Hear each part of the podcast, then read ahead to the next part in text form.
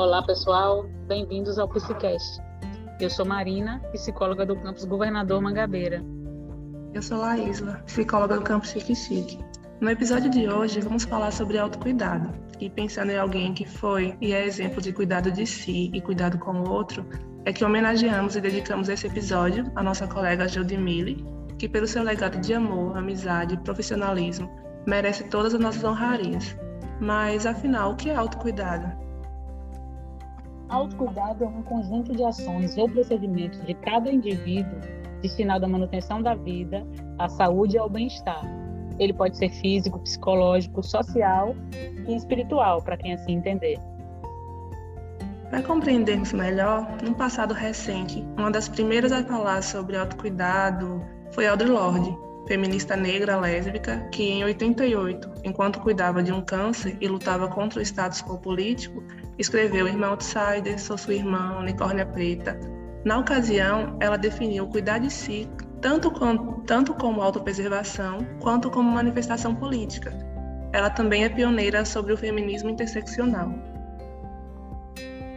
Com o tempo, o termo foi, quase tudo, absorvido por uma lógica mercadológica que tenta, em certa medida, invisibilizar seu aspecto político e sua origem no ativismo negro. Essa mudança de perspectiva da ideia do autocuidado fez com que ele começasse a ser visto como algo individualizado e muitas vezes baseado apenas no consumo e deixando de lado seu aspecto coletivo. Exatamente isso. Como afirma Nikita Valério, autocuidado não é apenas sobre como cuidamos e mimamos a nós mesmos, mas também como cuidamos uns dos outros.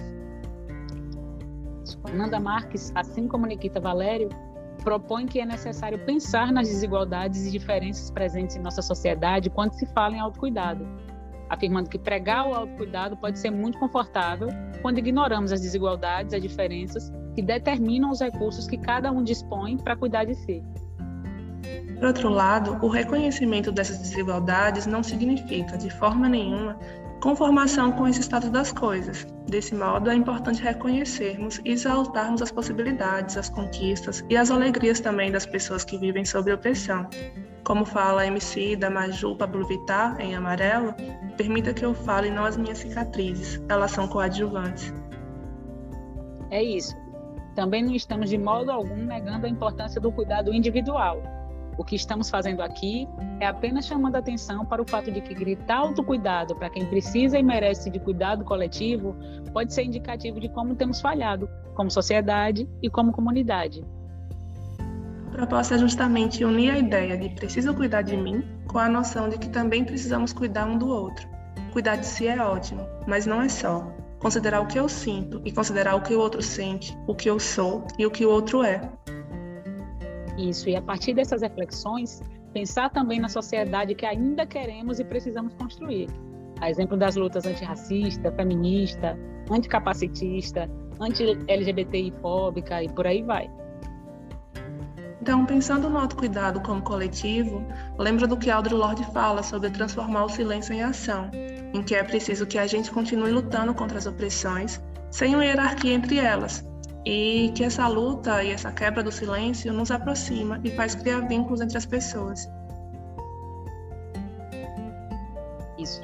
É, Para ilustrar, é, a gente vai trazer uma pequena citação, é, uma passagem de, de um dos livros de Audre Lorde, quando ela fala: Passei a acreditar com a convicção cada vez maior que o que me é mais importante deve ser dito, verbalizado e compartilhado, mesmo que eu corra o risco de ser magoada ou incompreendida. A fala me recompensa, para além de quaisquer outras consequências. Só havia traído a mim mesma nesses pequenos silêncios, pensando que algum dia ia falar ou esperando que outras falassem. E comecei a reconhecer uma fonte de poder dentro de mim ao dar-me conta de que não devia ter medo, que a força estava em aprender a ver o medo a partir de outra perspectiva. Lorde continua. Eu ia morrer cedo, tivesse falado ou não. Meus silêncios não tinham me protegido, tampouco protegerá vocês. Mas cada palavra que tinha dito, cada tentativa que tinha feito de falar as verdades que ainda persigo, me aproximou de outras mulheres, e juntas examinamos as palavras adequadas para o mundo em que acreditamos, nos sobrepondo às nossas, nossas diferenças. Bom, chegamos até aqui para falar um pouco sobre a nossa realidade. A criação dos institutos federais tem essa tônica também: diversidade, desenvolvimento regional, um instituto que recebe pessoas de várias idades, vários níveis de instrução formal, de distintas realidades, e surge com a premissa de que o IFE é do e para o povo, e se assim deseja ser, precisa do respeito à diversidade e da prática de um autocuidado coletivo. A pandemia tem nos privado, hoje menos, é verdade, pelo menos fisicamente, de algo que é necessário e valioso, a convivência, algo que é extremamente importante para a nossa formação como sujeitos. E sabemos todos, né, conviver, se relacionar pode ser tão prazeroso quanto difícil. Dito isso, nesse curto espaço de tempo, gostaríamos de chamar a atenção para dois aspectos da maneira que nos relacionamos com o outro e com nós mesmos. Avaliar a si com extremo rigor pode causar ansiedade e angústia. Avaliar o outro com extremo rigor também. Autodepreciação, a ideia de sou burro, sou feio, não presto para nada, ninguém gosta de mim, sou pobre demais, sou patricinha ou mauricinho demais, pode ser tão danosa quanto a expectativa excessiva sobre o outro aquela ideia de ninguém é suficiente meu amigo, é, não se pode confiar em ninguém, ninguém presta. É, tudo isso deve ser observado com cuidado.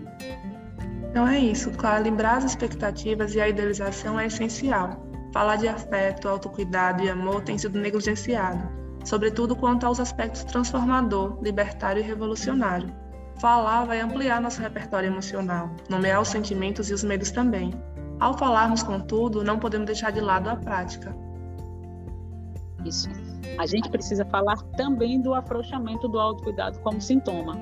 Deixar de se cuidar, abrir mão da rotina de cuidados e de higiene, é, se alimentar bem, dormir, ter momentos de lazer e relaxamento, são exemplos de autocuidado na prática.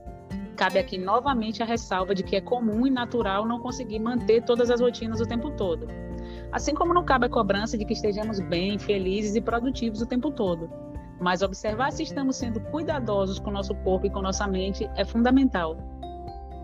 Assim como é importante também acolher e não alimentar esses sintomas, mas essa é uma conversa longa que podemos retomar futuramente. Além de sermos observadores e praticantes do cuidado que temos tido com a gente, também podemos ser observadores desses cuidados com aqueles que fazem parte das nossas relações. Assim como essas pessoas podem atuar como observadores do nosso autocuidado. Esse olhar para o outro também é cuidado coletivo. A prática e a demonstração desses afetos, além de fortalecer nossos vínculos enquanto comunidade, isso vale para a família, para a amizade, para a escola, para os relacionamentos amorosos, para o ambiente de trabalho e para várias outras situações, podem ser poderosas aliadas no combate aos vários tipos de violência. Não podemos negligenciar o papel transformador que os afetos, o carinho, o amor, o respeito, o cuidado podem ter tanto individual quanto coletivamente. Por falar novamente em autocuidado como algo coletivo, não podemos terminar esse episódio sem chamar atenção para o fato que as pessoas precisam de emprego, precisam de remuneração, descanso, afeto. Tudo isso reflete nas possibilidades de autocuidado. A mesma lógica vale para quando pensamos em autocuidado e populações vulneráveis. Por exemplo, as pessoas pretas precisam do autocuidado a partir de uma lógica ancestral e decolonial que tenha como pauta a luta antirracista temos Jeane Tavares, com o Instagram Saúde Mental da População Negra, que vem trazendo diversas reflexões sobre essa temática. E também Vilma Reis, que criou o termo dororidade, definido por ela como uma cumplicidade entre as mulheres negras, já que existe uma dor que só mulheres negras reconhecem.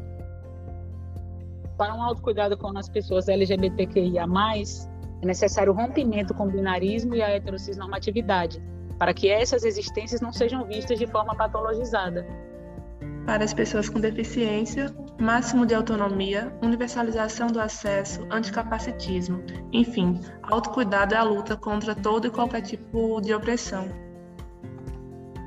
Finalizando, autocuidado é cuidado comigo e cuidado com o outro, com o coletivo. Então, vamos nos observar, observar nosso apetite, nosso sono, nossa libido, é, e ter os terceiros como termômetro, assim como ser termômetro de terceiros. O hábito de olhar para si e olhar para o outro. Sejamos, na medida de nossas possibilidades e sem deixar claro de lado nossas lutas, gentis conosco e com o outro. E, de novo, nem sempre conseguimos colocar isso em prática, é difícil mesmo, mas vamos dando cada passo possível. Assim, fica aqui, ainda que só por hoje, o nosso abraço em cada ouvinte desse episódio. Então é isso, pessoal. Falamos hoje um pouco sobre o autocuidado, mas precisamos aprofundar mais sobre esses assuntos. Aguardem os próximos podcasts, nos quais serão trabalhados outros temas relacionados à saúde mental e à qualidade de vida.